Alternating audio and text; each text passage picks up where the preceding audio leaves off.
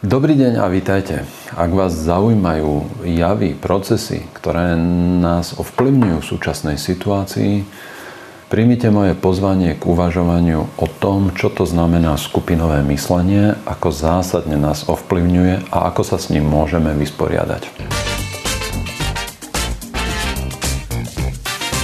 Počúvate podcast Dr. Igor Bukovský o výžive, zdraví a živote. Vítajte v dobrej spoločnosti. Už vyše 30 rokov vám podáva zaujímavé, podnetné a dôveryhodné informácie o výžive a ľudskom zdraví. Každá časť nášho podcastu prináša horúce novinky, pripomína staré pravdy a ponúka inšpiratívne myšlienky a zamyslenia o svete okolo nás.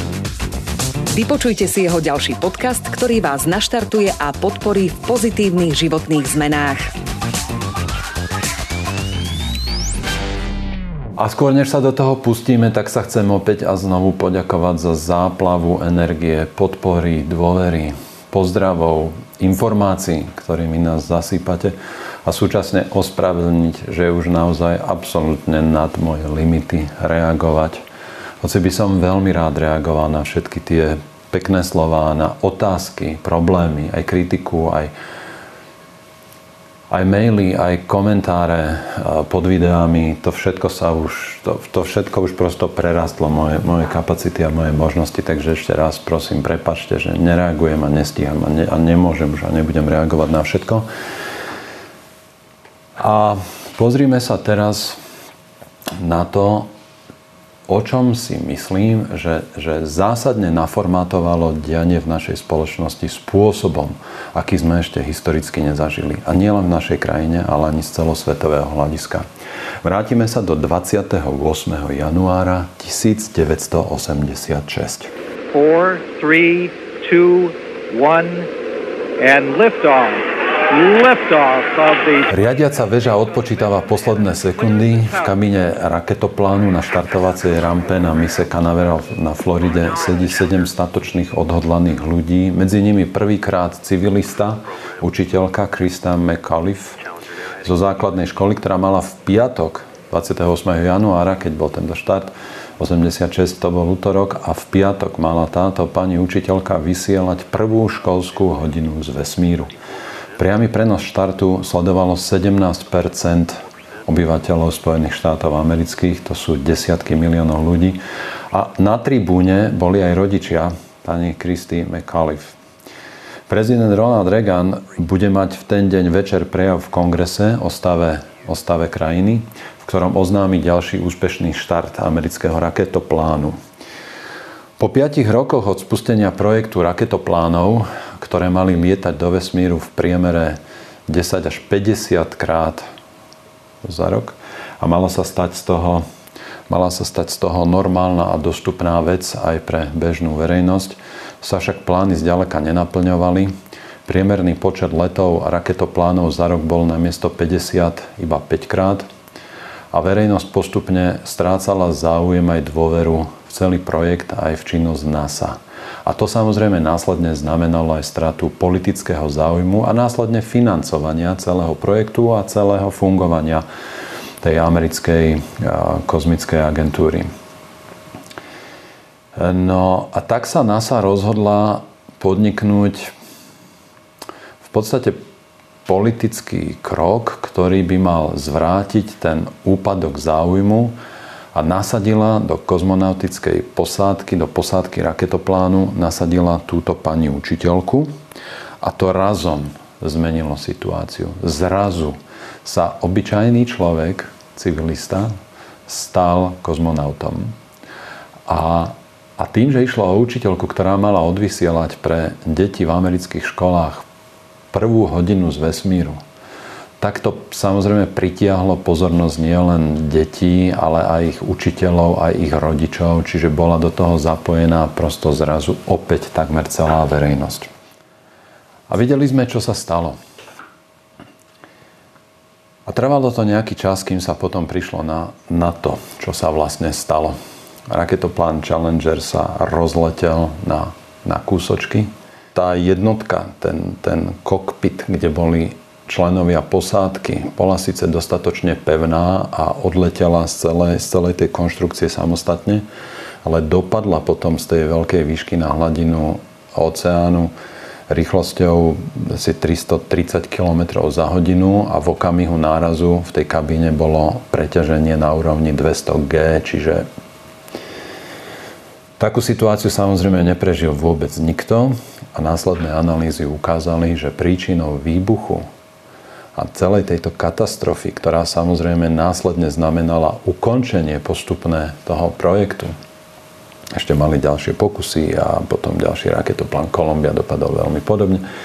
A došlo k ukončeniu celého projektu s, s túžbou lietať do vesmíru každý týždeň s jedným raketoplánom, recyklovať e, nosné rakety a vyvážať do vesmíru ľudí, ktorí si za to zaplatia a chcú sa na planetu pozrieť z výšky. Tak toto všetko skončilo. A pri tých analýzach sa prosto prišlo na to, že nejaké tesniace gumené krúžky, ktoré mali udržať palivo v tých nosných raketách oddelené od seba a, a, a regulovať miešanie toho paliva zlyhali a došlo k zmiešaniu palív a následnému výbuchu, ktorý, ktorý sme videli teda v spomienke na tú situáciu. Tie gumové tesnenia fungovali od teploty 11,5 stupňa nad nulou boli úplne v poriadku a boli funkčné. Akurát, že do rána 28. januára 1986, kto by to čakal na Floride mrzlo, do rána bolo minus 7 stupňov a na rampe našli cencule dlhé aj pol metra. A a hoci inžinieri od dodávateľskej spoločnosti, ktorá tie nosné rakety vyrábala ešte 12 hodín pred štartom, telefonicky upozorňovalo NASA na túto skutočnosť, že tie tesniace krúžky boli vystavené teplote, ktorá ich znefunkční a ktorá spôsobí problém, tak vedenie NASA rozhodlo o realizácii štartu. Napriek množstvu ďalších, množstvu ďalších detailov, ktoré boli vážnym signálom k tomu, aby bol ten štart znovu odložený. Vedenie NASA urobilo rozhodnutie, že štart sa odkladať nebude. Prečo? Veď sme doteraz boli úspešní. Celá verejnosť čaká na to, že dnes už odštartujeme. Štart tohto raketoplánu vtedy bol plánovaný ešte na leto 85, čiže už sa to odkladalo niekoľko mesiacov. Pozornosť spoločnosti už zase začínala opadať ďalší odklad nebol, nebol politicky vhodný. Ak to zastavíme, tak celý projekt raketoplánov možno definitívne stráti dôveru verejnosti, následne aj tú politickú podporu a financovanie. A tak skupina ľudí v NASA zodpovedných za finálne rozhodnutie prijala rozhodnutie štartovať napriek množstvu signálov, ktoré viedli k tej, k tej nutnosti odložiť štart. Prečo? Pretože v tej skupine sa nenašiel nik, kto by sa dokázal postaviť názorom väčšiny a dokázal by ju presvedčiť, aby sa nebál následkov, ktoré by postihli tú skupinu, ak by prijali rozhodnutie opäť odložiť štart raketoplánu. A toto sa volá skupinové myslenie. Išlo tu o chybné rozhodnutie a zotrvanie v chybnom rozhodnutí malej skupiny ľudí, ktorá bola pod obrovským spoločenským, záujmovým aj politickým tlakom. Pojem skupinové myslenie zaviedol v roku 1972 psychológ Irving Janis a pôvodne ho skúmal v súvislosti s analýzou okolností, za akých vznikali rozhodnutia v oblasti americkej zahraničnej politiky. A definíciu alebo charakteristiku skupinového myslenia si predstavíme o chvíľu. Ale teraz vás chcem pozvať do ďalšej podobnej situácie, keď sa v pasci skupinového myslenia ocitla nie malá skupina, ako v prípade katastrofy Challengeru, ale obrovská skupina a tak povediať celá planéta, alebo veľká časť planéty a ide o tému bezlepkovej módy. V roku 1947 holandský doktor Willem Karel Dicke bol autorom objavu, že sa deti choré na celiakiu uzdravia keď prestanú jesť lepkové potraviny. Pojem celiakia ešte nebol ustálený, bezlepková dieta, lepok, to všetko bolo iba v plienkach. Ale od roku 1947 do roku, do roku už 1990 a, a koniec 90. rokov a začiatok 21. storočia už znamenal plazivý nástup tvrdenia a presvedčenia, že lepok škodí všetkým. Celiakiu má len 1% svetovej populácii. populácie. Napriek tomu sa začali objavovať ľudia, mesiáši, ktorí tvrdili, že zdravie celej planéty je poškodzované lepkom a že, a že lepok škodí všetkým.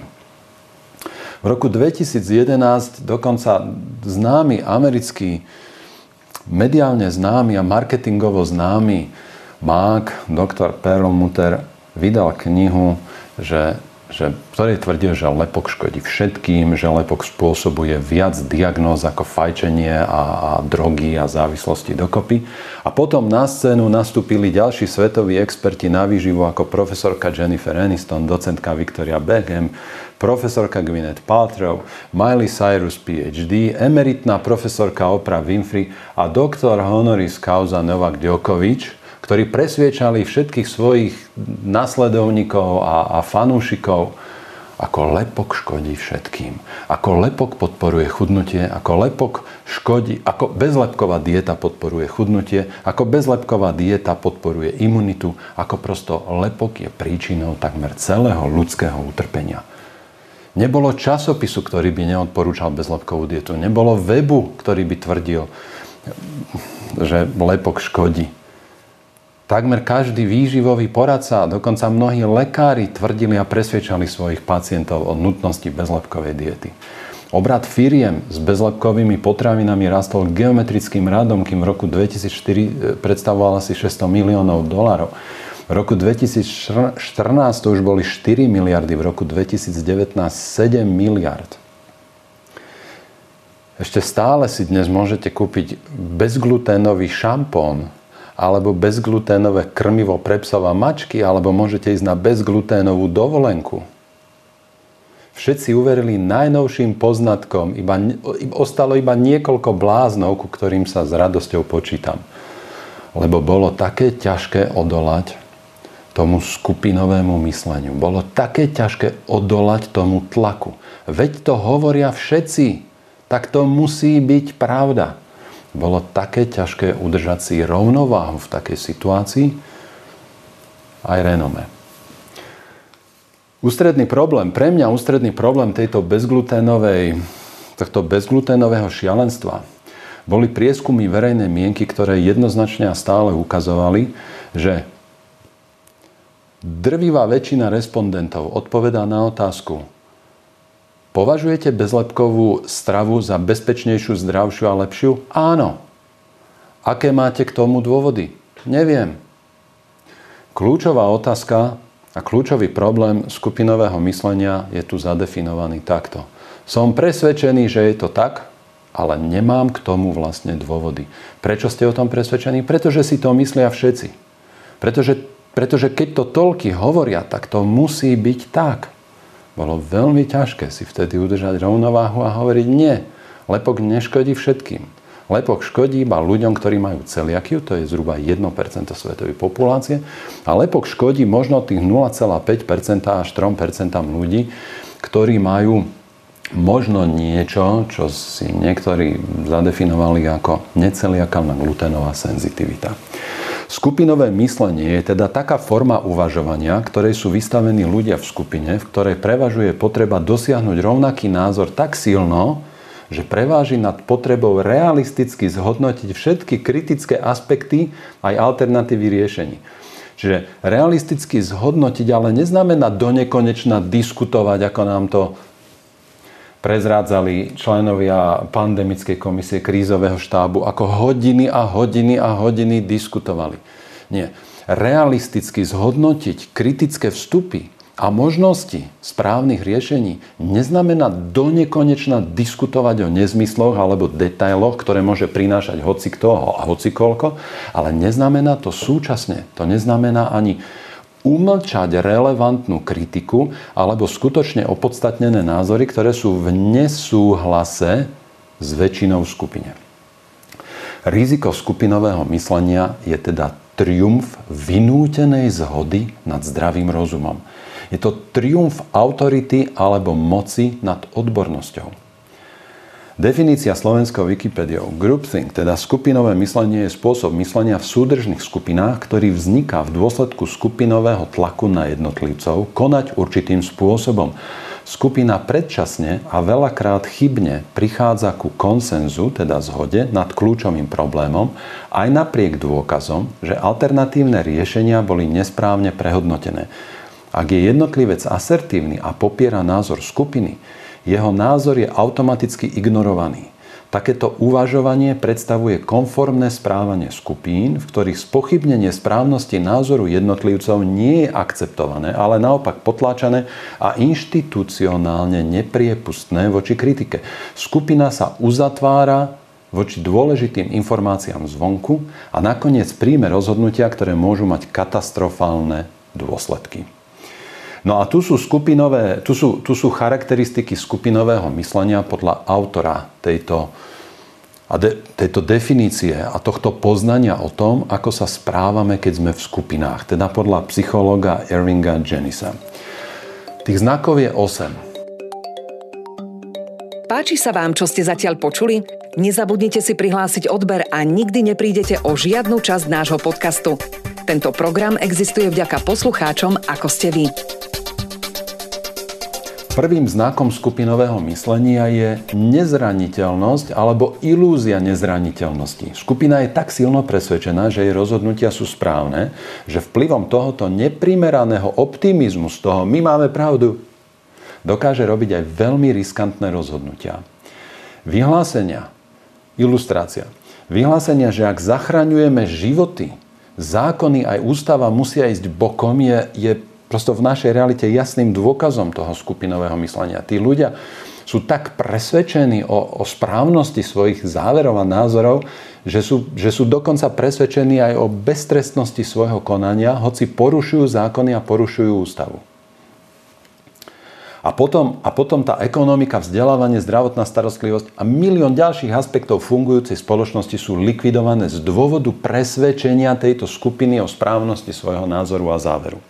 Druhým znakom skupinového myslenia je racionalizácia chybných rozhodnutí skupiny. Obete skupinového myslenia ignorujú alebo podceňujú varovania a negatívnu spätnú väzbu, ktorá by mohla narušiť ich presvedčenie o tom, že majú pravdu. Lockdown nefunguje, tak urobme ešte silnejší lockdown. Lockdown nefunguje, tak, nepu, tak vás nepustíme nikam a budete si musieť SMS-kou vypýtať súhlas testy a ich výsledky nedávajú žiadny zmysel, tak urobme ešte viac testov. Tretím znakom skupinového myslenia je neotrasiteľné presvedčenie vo vlastnú morálku skupiny. Obete skupinového myslenia ignorujú etické a morálne dôsledky svojich rozhodnutí a ostávajú uväznení vo svojom bezdôvodnom presvedčení o správnosti svojej skupinovej morálky. Keď zachraňujeme životy, tak chaos v spoločnosti, hnev verejnosti, poškodené psychické zdravie a imunita ľudí, nalomená dôvera v štát, zničená ekonomika, zanedbané poskytovanie zdravotnej starostlivosti, nezvratne narušené vzdelávanie detí a mladých ľudí, náraz domáceho násilia, viac depresí a samovrážd, viac drogových závislostí, náraz sexuálneho násilia na deťoch, masívnejšie šírenie detskej pornografie, nárast kriminality, nárast chudoby a hladu, a množstvo ďalších vecí, nehrá pre nich žiadnu úlohu. Urobili si svoje kritéria morálky, ktoré zadefinovali krátkými vetami, heslami, ktoré natlkli do hlav ďalším nasledovníkom svojho skupinového myslenia a nepripúšťajú žiadnu diskusiu o tom. Apelácia na morálku, na širší kontext je pre nich nepriateľná. Do tejto situácie si myslím, že by sme mohli použiť agresívny protiargument. Napríklad otázku. Dobre, ak zachraňovanie ľudského života stojí za toto všetko, tak je na mieste otázka, koľko znásilnených detí a týraných žien stojí za záchranu jedného života. Štvrtým znakom skupinového myslenia je nálepkovanie a stereotypizácia oponentov. Každý, kto má kritické otázky alebo nesúhlasí s názorom alebo rozhodnutím skupiny, je pre obete skupinového myslenia nepriateľ. My sme pre nich, my, my, ktorí vidíme veci nejako inak a usilujeme sa o nejakú rovnováhu vo svojom myslení aj vo svojom konaní, sme nepriatelia pre tie obete skupinového myslenia a okamžite dostávame nálepku hoaxer, konšpirátor, zľahčovač, ignorant. A ak to nestačí, tak pridajú aj vraha a fašistu. Prípadne vodca skupiny odkáže prezidentke, aby si naštudovala svoje ústavné kompetencie. To je tak silný odkaz spoločnosti, to je také zastrašenie všetkých oponentov, aké nemá obdobu. Prosto málo kto tomu dokáže odolať. Ak vodca tej skupiny dokáže prezidentku takto verejne deklasovať a odkázať jej, že má ísť do kúta, to je strašne silný signál pre celú spoločnosť. Kto sa dokáže v takej situácii postaviť a povedať halo? Človek, ktorý porušuje zákony a ústavu považuje za písmenka, ktoré neplatia, keď zachraňujeme životy, zrazu ide odkazovať najvyššej predstaviteľke štátu, že si má naštudovať svoje ústavné kompetencie? Po piate, Charakteristikou skupinového myslenia je priamy tlak na členov skupiny. Otvorený alebo skrytý tlak na členov skupiny, ktorí by javili čo aj len náznak pochybnosti alebo obav z názoru skupiny. Členovia skupiny postupne nemajú právo alebo možnosť prejaviť svoje argumenty proti skupine. Vidíme, čo sa stalo. Ako postupne odpadávali lekári, biológovia, epidemiológovia, matematickí analytici, ako odpadávali z tej skupiny, boli vytesnení úplne. Ako náhle, ako náhle sa niektorí z nich dokázali trošku kriticky postaviť a povedať svoj názor, ktorý sa nestotožňoval s, nejakou, s nejakým úzkým skupinovým presvedčením, boli okamžite označení v zmysle týchto charakteristík a boli vytlačení z tej skupiny. Prosto vy sem nepatríte. Zastrašovanie, ostrakizovanie, to sú, to sú veci, ktorým odoláva ťažko človek, ktorý je zamestnaný a je odkázaný na svoj príjem a pracuje v štátnej inštitúcii. A jeho budúcnosť je v rukách niekoho, kto sa stotožňuje so skupinovým myslením a zrazu začne takýto človek dostávať veľmi tvrdé otázky. A riskuje svoju budúcnosť. Takže ovládnutie členov skupiny je najmä vo forme tých rozpočtových organizácií a tej hierarchie a tie štruktúry, na ktoré má štát priamy dosah, tá moc je obrovská. A priamy tlak na členov skupiny je dosiahnutý zvyčajne veľmi jednoducho. Šiestým znakom skupinového myslenia je autocenzúra, v rámci ktorej sa každý tvári, že so skupinou súhlasí. Obete skupinového myslenia si sami, vedome, sami a vedome si dávajú záležať na tom, aby nejako nenarušili jednotu skupiny. Vedome potláčajú svoje názory, ak sa nezhodujú s názorom skupiny. A úplne paradoxné je, že začnú spochybňovať svoje vlastné pochybnosti. Toto, sú, toto je znak, ktorý napríklad je typický aj pre znak obeti určitých kultov. Um, Dôkazom takej autocenzúry je zase napríklad situácia, keď pani prezidentka, ktorá nesúhlasí, s plošným testovaním, nakoniec vyhlási, že no ale budeme sa testovať, kým nebude vakcína. Siedmým znakom skupinového myslenia je ilúzia jednomyselnosti skupiny. Obete skupinového myslenia sa uistujú v tom, že majú rovnaký názor. Táto ilúzia jednomyselnosti podporuje to zotrvanie v názore a rozhodnutí. Tým, že potláča každý člen tej skupiny svoje kritické názory, tým, že spochybňuje svoje pochybnosti, prispieva k tomu, že skupina sa, sa, sa dostáva do tej, do tej ilúzie, že my si všetci myslíme spoločne to isté a my sa predsa nemôžeme míliť, takže naše názory, závery a konanie sú správne. No a posledným 8 znakom skupinového myslenia sú podľa mňa tá najnebezpečnejšia časť, ktorá už nastúpila a pochoduje v širokých zástupoch naprieč celou našou spoločnosťou. Sú to strážcovia mysle. Prebudené ľudské pudy, udavači, strážcovia mysle, ktorí sa formujú z tých členov skupiny, obetí skupinového myslenia, sa profilujú do polohy strážcov skupiny aj strážcov vodcu skupiny. Strážcov vodcu skupiny. Prečím? Pred takými informáciami a vplyvmi, ktoré by mohli byť pre skupinu, jej názory, jej rozhodnutia a najmä jej súdržnosť problematické, kritické alebo nebezpečné. V skupinách postupne vystávajú tí, ktorí ostatných začnú umlčiavať a zastrašovať. Už to nemusí robiť ten jeden. Už to nemusí robiť vodca skupiny. Už to začnú robiť strážcovia mysle, ktorí sa začínajú automaticky profilovať, čím tá skupina je väčšia na jej rôznych úrovniach. Skupinové myslenie múdrych ľudí v NASA, skupinové myslenie malej skupiny ľudí, aj masové nekritické príjmanie názorov obrovskou časťou verejnosti o škodlivosti lepku spôsobili závažné následky.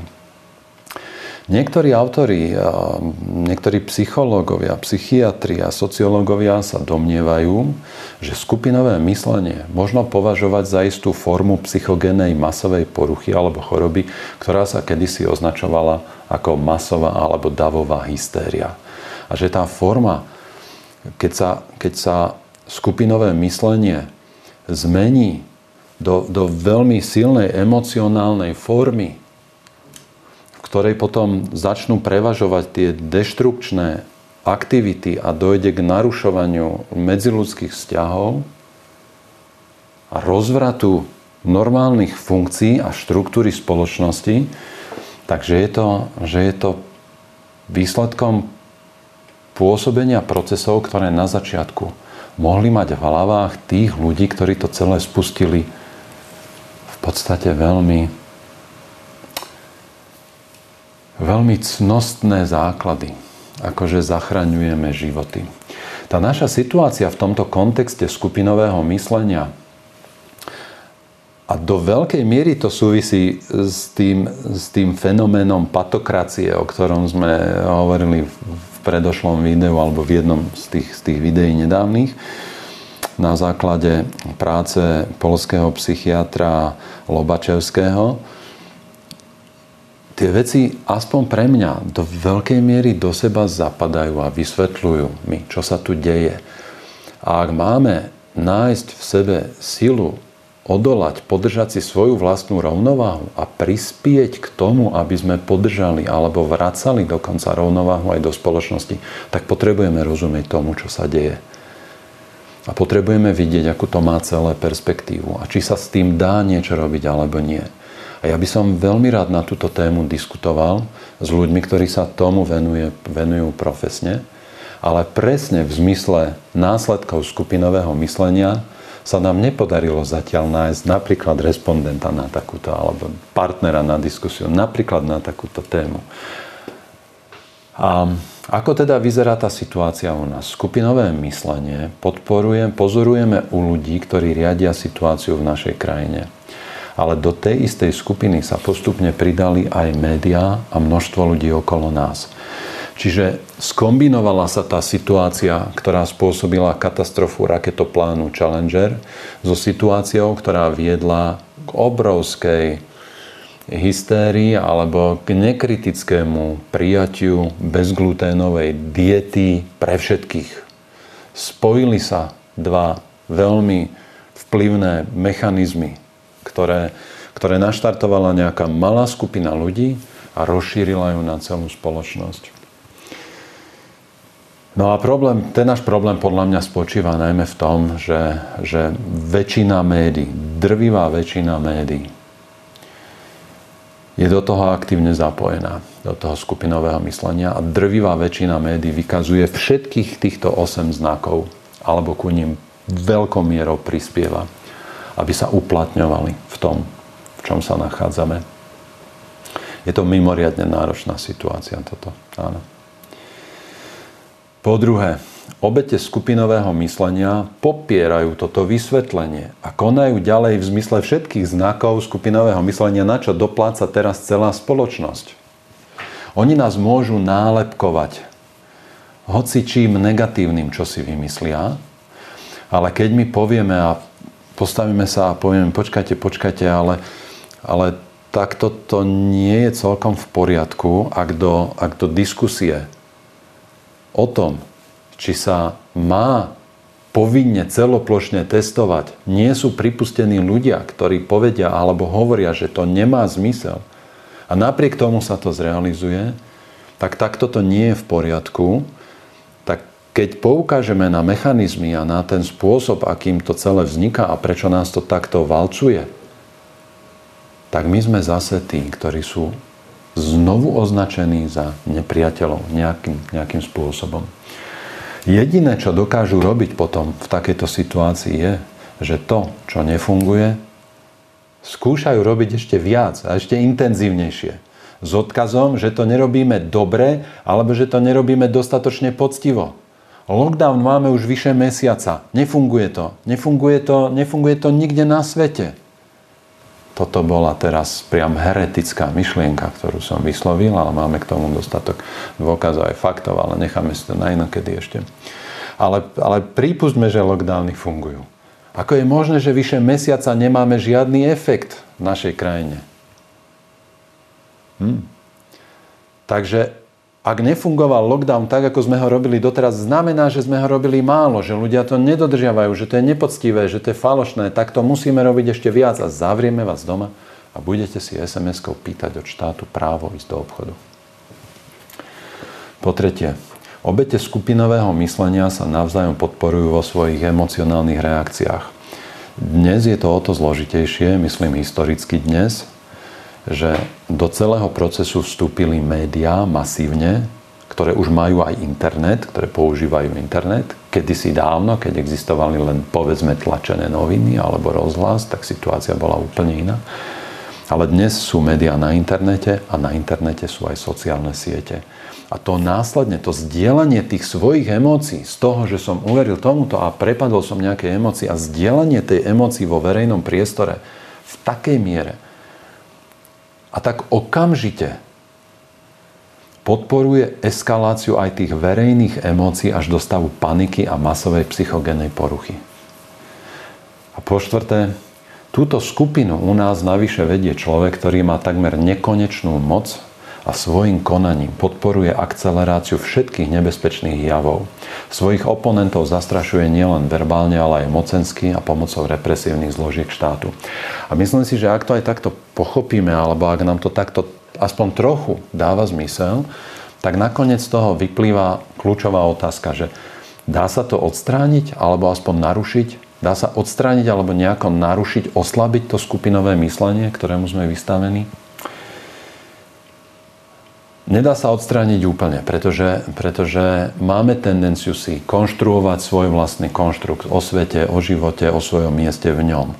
A keď, sa, keď, sa, keď vytvárame nejaké skupiny, tak si prednostne vyberáme ľudí, ktorí majú podobný konštrukt.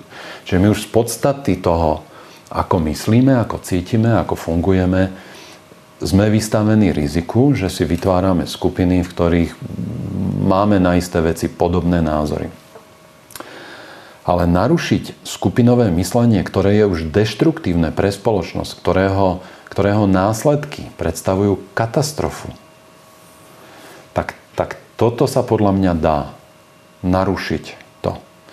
Narušiť to môže alebo katastrofa, ako sa stala v prípade raketoplánu Challenger, ktorú, ktorú následne rozanalizovala tá Roger, Rogersová komisia a, a prosto dali si veľmi záležať na tom, aby zanalizovali, poskladali každý kúsok, ktorý našli, aby dokázali urobiť závery, ktoré mali, mali brániť tomu, že sa budú situácie opakovať.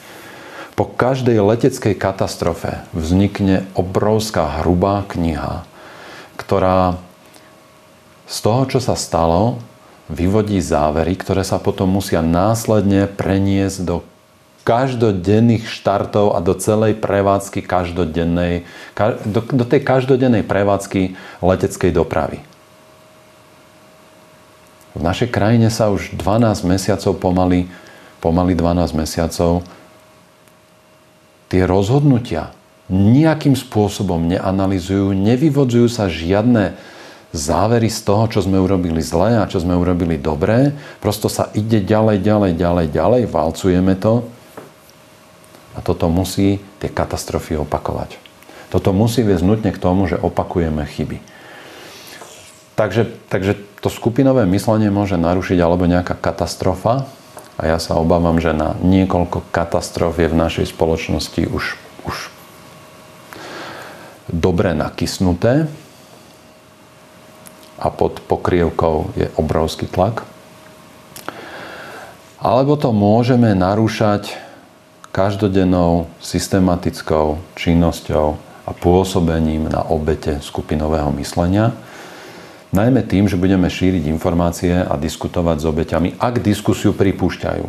V našom okolí je stále dosť ľudí, ktorí, áno, javia znaky tých obetí skupinového myslenia a možno aj tej tej, tej masovej paniky, ale stále je medzi nimi dosť ľudí, ktorí, ktorí začínajú byť otvorení pre nejaké otázky, ktoré im môžu pomôcť otáčať ten svoj názor alebo ten svoj vektor myslenia trochu lepším smerom. Aj v ich záujme lepším smerom.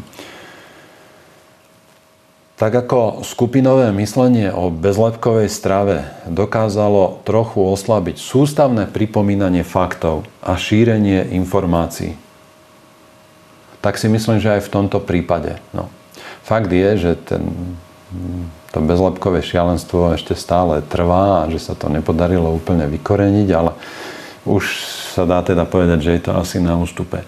A treťou možnosťou, ako sa môže narušiť skupinové myslenie, je, že nastane únava pozornosti skupiny ľudí a presun tej pozornosti na nejakú inú tému, ale také šťastie zdá sa v blízkej dobe mať nebudeme.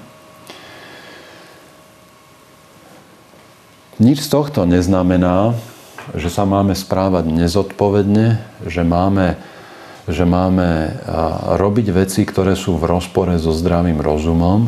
Nič z tohto neznamená, že máme robiť veci, ktoré môžu tú situáciu ďalej zhoršovať. Toto by malo znamenať, že ak chápeme, čo sa tu deje, tak potrebujeme zachovať čo najviac rozvahy, potrebujeme naozaj trpezlivo skúšať vrátiť do, do svojho života a do svojho okolia viac rovnováhy, pretože, pretože ak je to všetko vychýlené príliš na jednu stranu, skákanie na tú druhú alebo snaha prevrátiť to naraz a prúdko, vždy, vždy môže priniesť možno, možno viac obetí, než, než, než tá samotná situácia. A tento víkend napríklad bola zverejnená analýza britského ministerstva zdravotníctva, ktoré vo svojich záveroch tvrdí, že obeti na následky protiepidemických, protipandemických opatrení bude v horizonte desiatich rokov toľko, ako je obetí na infekciu. A to znamená, že asi sme naozaj nezvolili celkom optimálne riešenie našej situácie. Ale potrebujeme v tom, v tom ďalej konať s rozumom, s rozvahou. A, a nemyslím si, že musíme, musíme zo dňa na deň všetko zmeniť. Nemyslím si, že naše, naša snaha napríklad posielať poštu členom klubu, poslaneckého klubu Olano v Národnej rade Slovenskej republiky, že je zbytočná, nezmyselná, že, že to nemá význam, lebo oni to ani neotvoria. Všetko, všetko, každý centimeter, ktorý posunieme ťažisko na tej vychýlenej osi v našej spoločnosti, každý milimeter, každý kúsok, ktorý sa nám podarí v našom okolí ovplyvniť smerom k rovnováhe, má zmysel a je na prospech. Je to na užitok. Ja si nemyslím, že, že do normálneho stavu sa dá dostať tá, tá vychýlená rovnováha prudkým pohybom na opačnú stranu. Ďakujem vám dnes za pozornosť. Môžete súhlasiť, môžete nesúhlasiť. Budem rád, ak nám napíšete svoje názory a komentáre. Ak, ak, ak ponúknete lepšie riešenia alebo lepšie vysvetlenia. Ďakujem vám aj dnes za pozornosť. Držte sa a urobte všetko preto, aby ste sa nestali obeťou takého skupinového myslenia, ktorého výsledky škodia našej spoločnosti.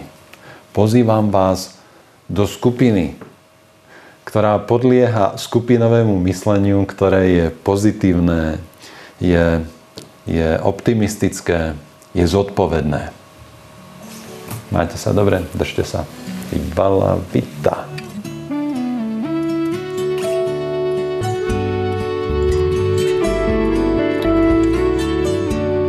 Ďakujeme, že počúvate podcasty Dr. Igor Bukovský o výžive, zdraví a svete okolo nás.